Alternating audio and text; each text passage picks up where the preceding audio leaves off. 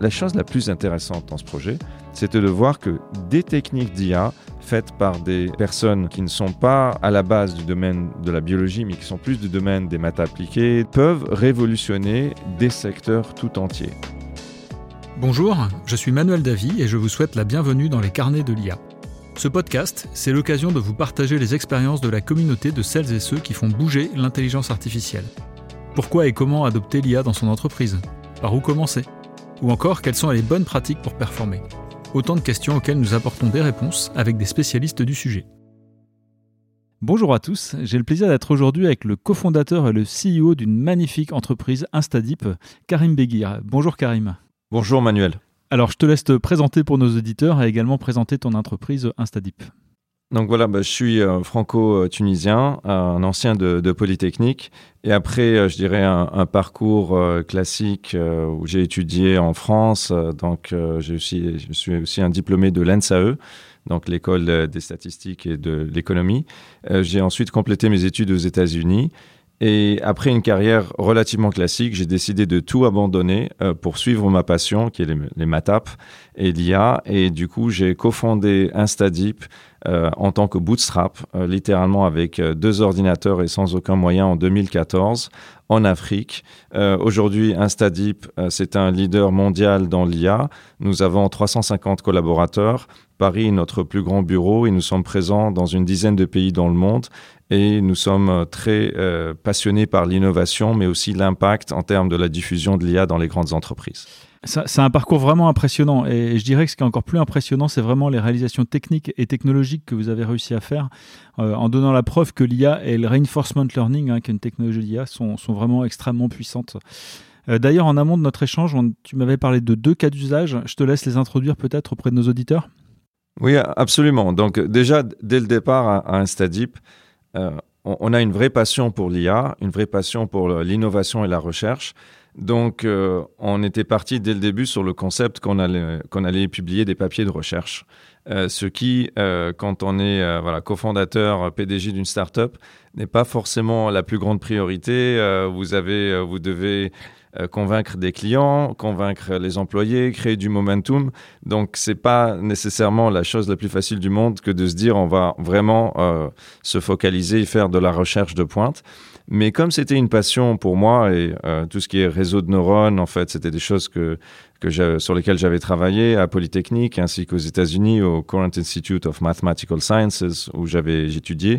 Euh, c'était à Noyau, en fait, c'est la, même université et département où Yann Lequin euh, donne des cours, en fait. Donc c'était toujours un petit peu mon dada. Et du coup, dès le départ, on a commencé à vouloir innover en, en, IA, mais surtout, Manuel, avec une approche qui est très focalisé sur l'impact. Donc moi, ce qui me passionne, c'est vraiment le côté appliqué euh, des maths. Donc euh, vraiment maths, mais dans les deux sens du terme, euh, faire des choses innovantes, mais surtout qu'elles aient un impact.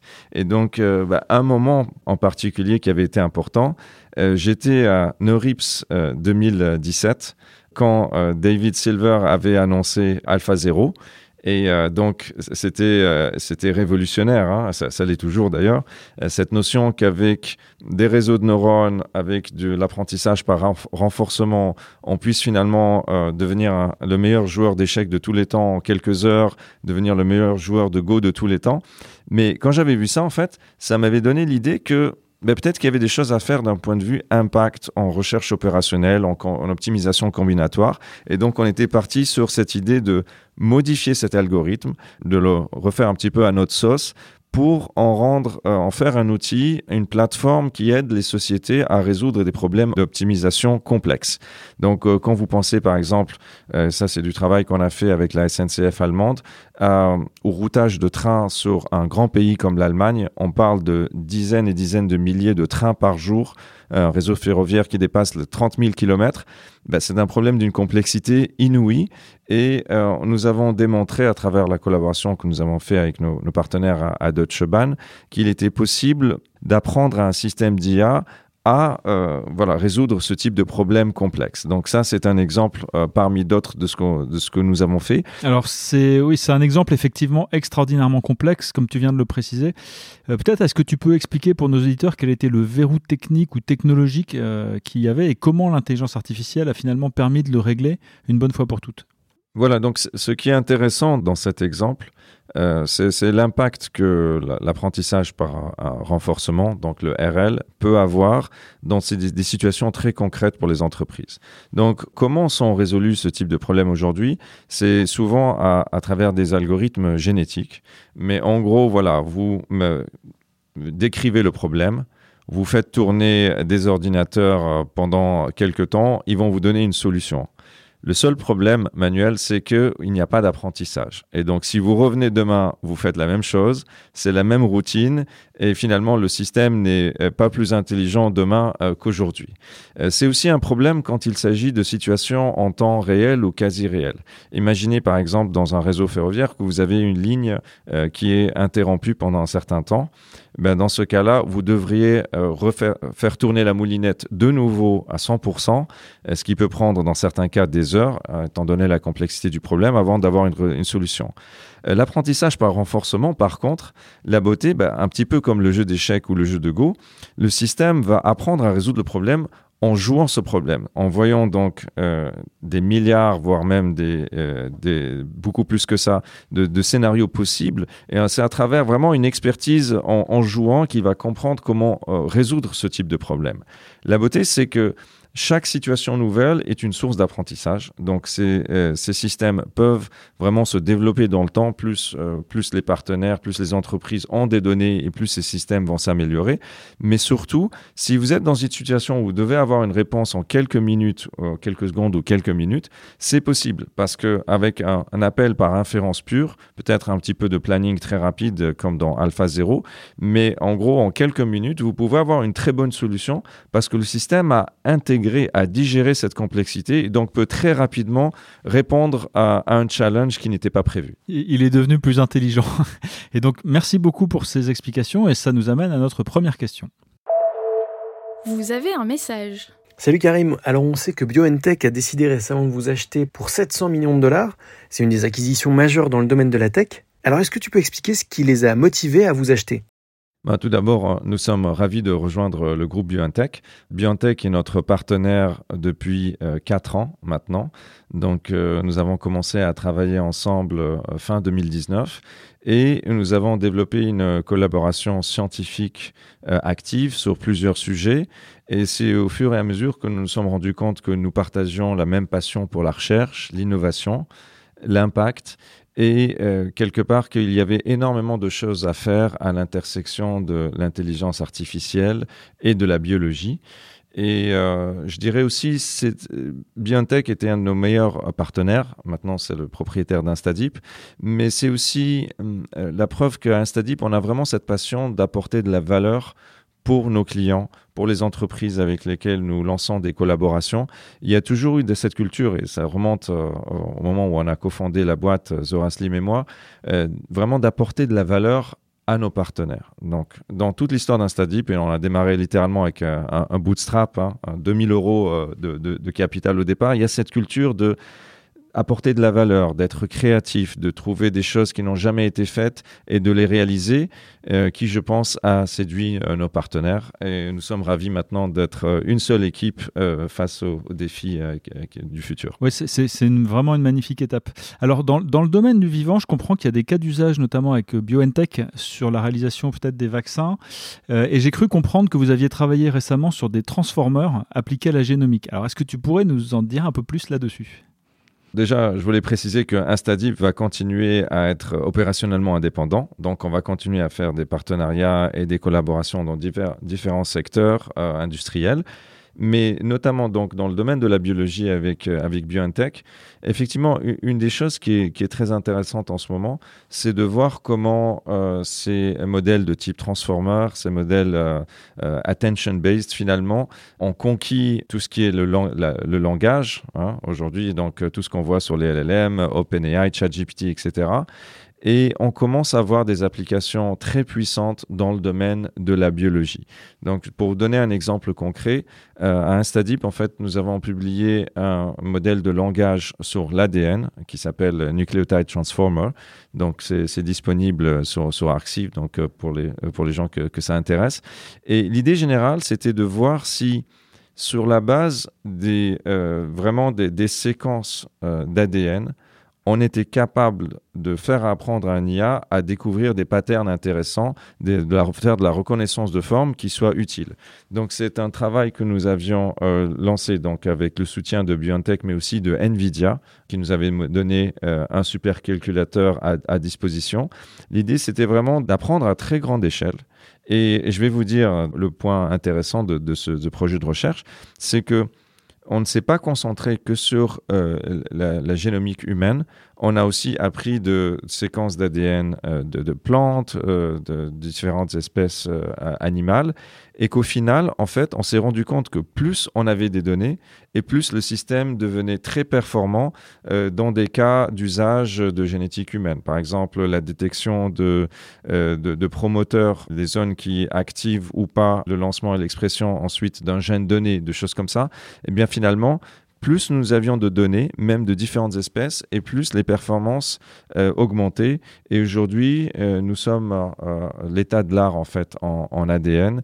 Il y a une, une étude indépendante récente qui, a confirmé que le Nucleotide Transform a été le meilleur modèle. Mais euh, je vais vous dire, la chose la plus intéressante dans ce projet, c'était de voir que des techniques d'IA faites par des personnes qui ne sont pas à, la base du domaine de la biologie, mais qui sont plus du domaine des maths appliquées, de l'IA, ben, en fait, peuvent révolutionner des secteurs tout entiers. Et ça, pour moi, c'était une surprise et ça montre vraiment l'impact pour l'avenir. Oui, c'est effectivement très enthousiasmant. Euh, peut-être tu pourrais nous donner quelques cas d'application pour lesquels ça peut servir euh, Je pense à la mise au point de nos molécules, euh, peut-être de nouvelles protéines, des sujets autour de ça? Absolument. Donc, par exemple, quand on voit dans tout ce qui est amélioration ou optimisation de, récolte euh, quand il s'agit de, de, plantes.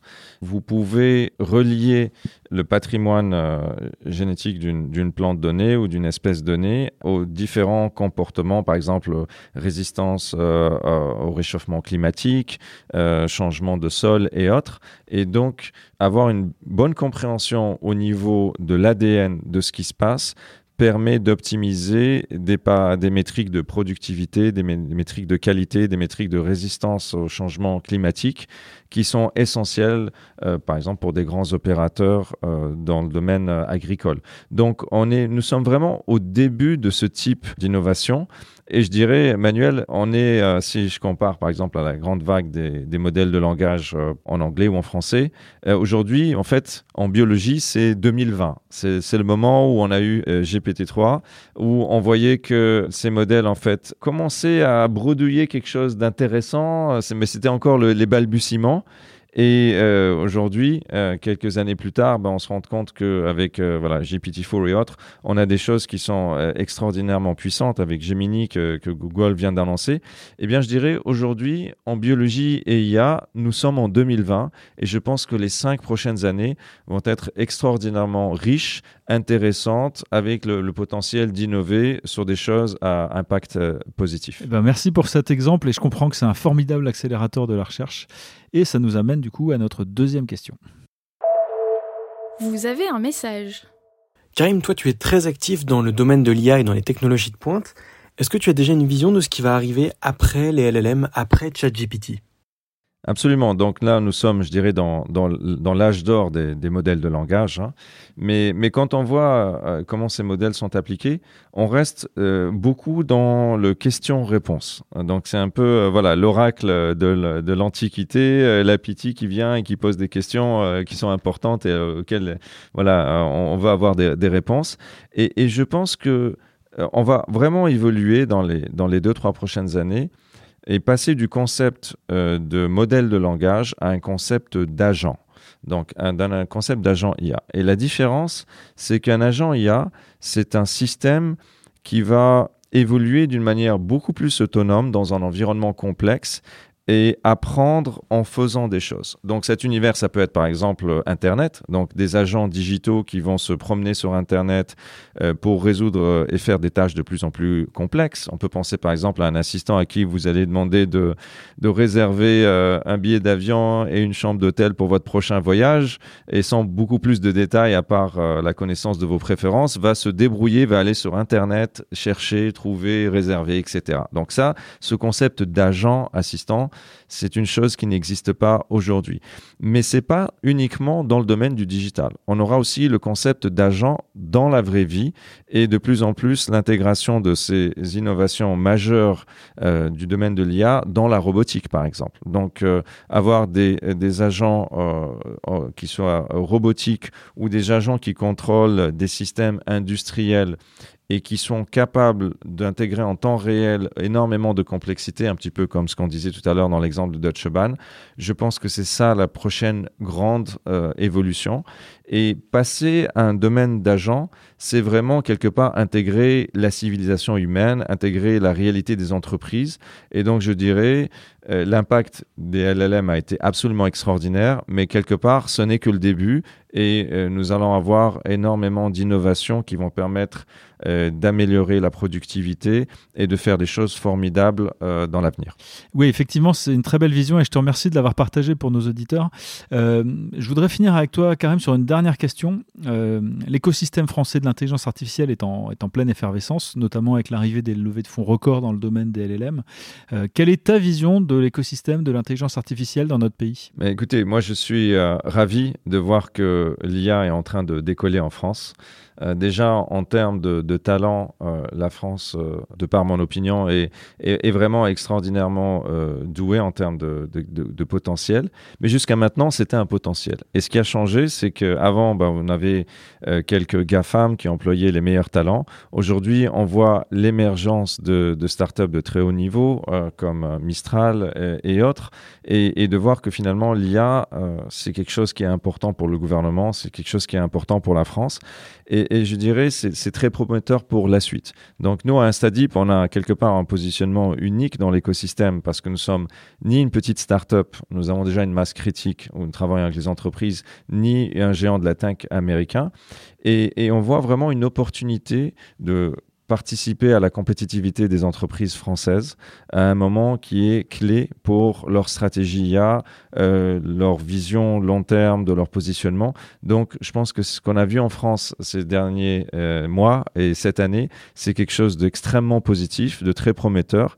Et euh, je pense qu'on va réussir à faire de l'IA un atout majeur pour la France. Et ce que je remarque aussi, c'est que ton entreprise est remarquable dans le fait qu'elle n'a pas cherché à marcher dans les pas des, grandes entreprises américaines, des géants américains, mais que tu as euh, cherché, tu as trouvé ta propre voie. Et c'est ça qui t'a amené au succès avec une entreprise vraiment différenciante. Et c'est vraiment ce que j'appelle euh, de mes voeux pour l'écosystème français, c'est qu'on sache trouver notre propre voie, ne pas courir après les géants parce qu'il y a beaucoup d'autres choses à faire. Il y a des IA très utiles pour les entreprises qui sont moins spectaculaires et vraiment importantes. Et en tout cas, bravo d'avoir ouvert la voie sur ce sujet et merci de l'avoir fait. Merci et vraiment j'espère que la, vague continue, mais je suis très optimiste. Eh bien, on arrive au terme de notre échange. Merci Karim d'avoir pris le temps d'interagir avec nos auditeurs et, avec les carnets d'IA. Quant à nous, on se retrouve dans 15 jours pour un nouvel épisode. D'ici là, n'hésitez pas à vous abonner à notre chaîne et à nous retrouver sur notre site internet www.iahdf.org. À bientôt!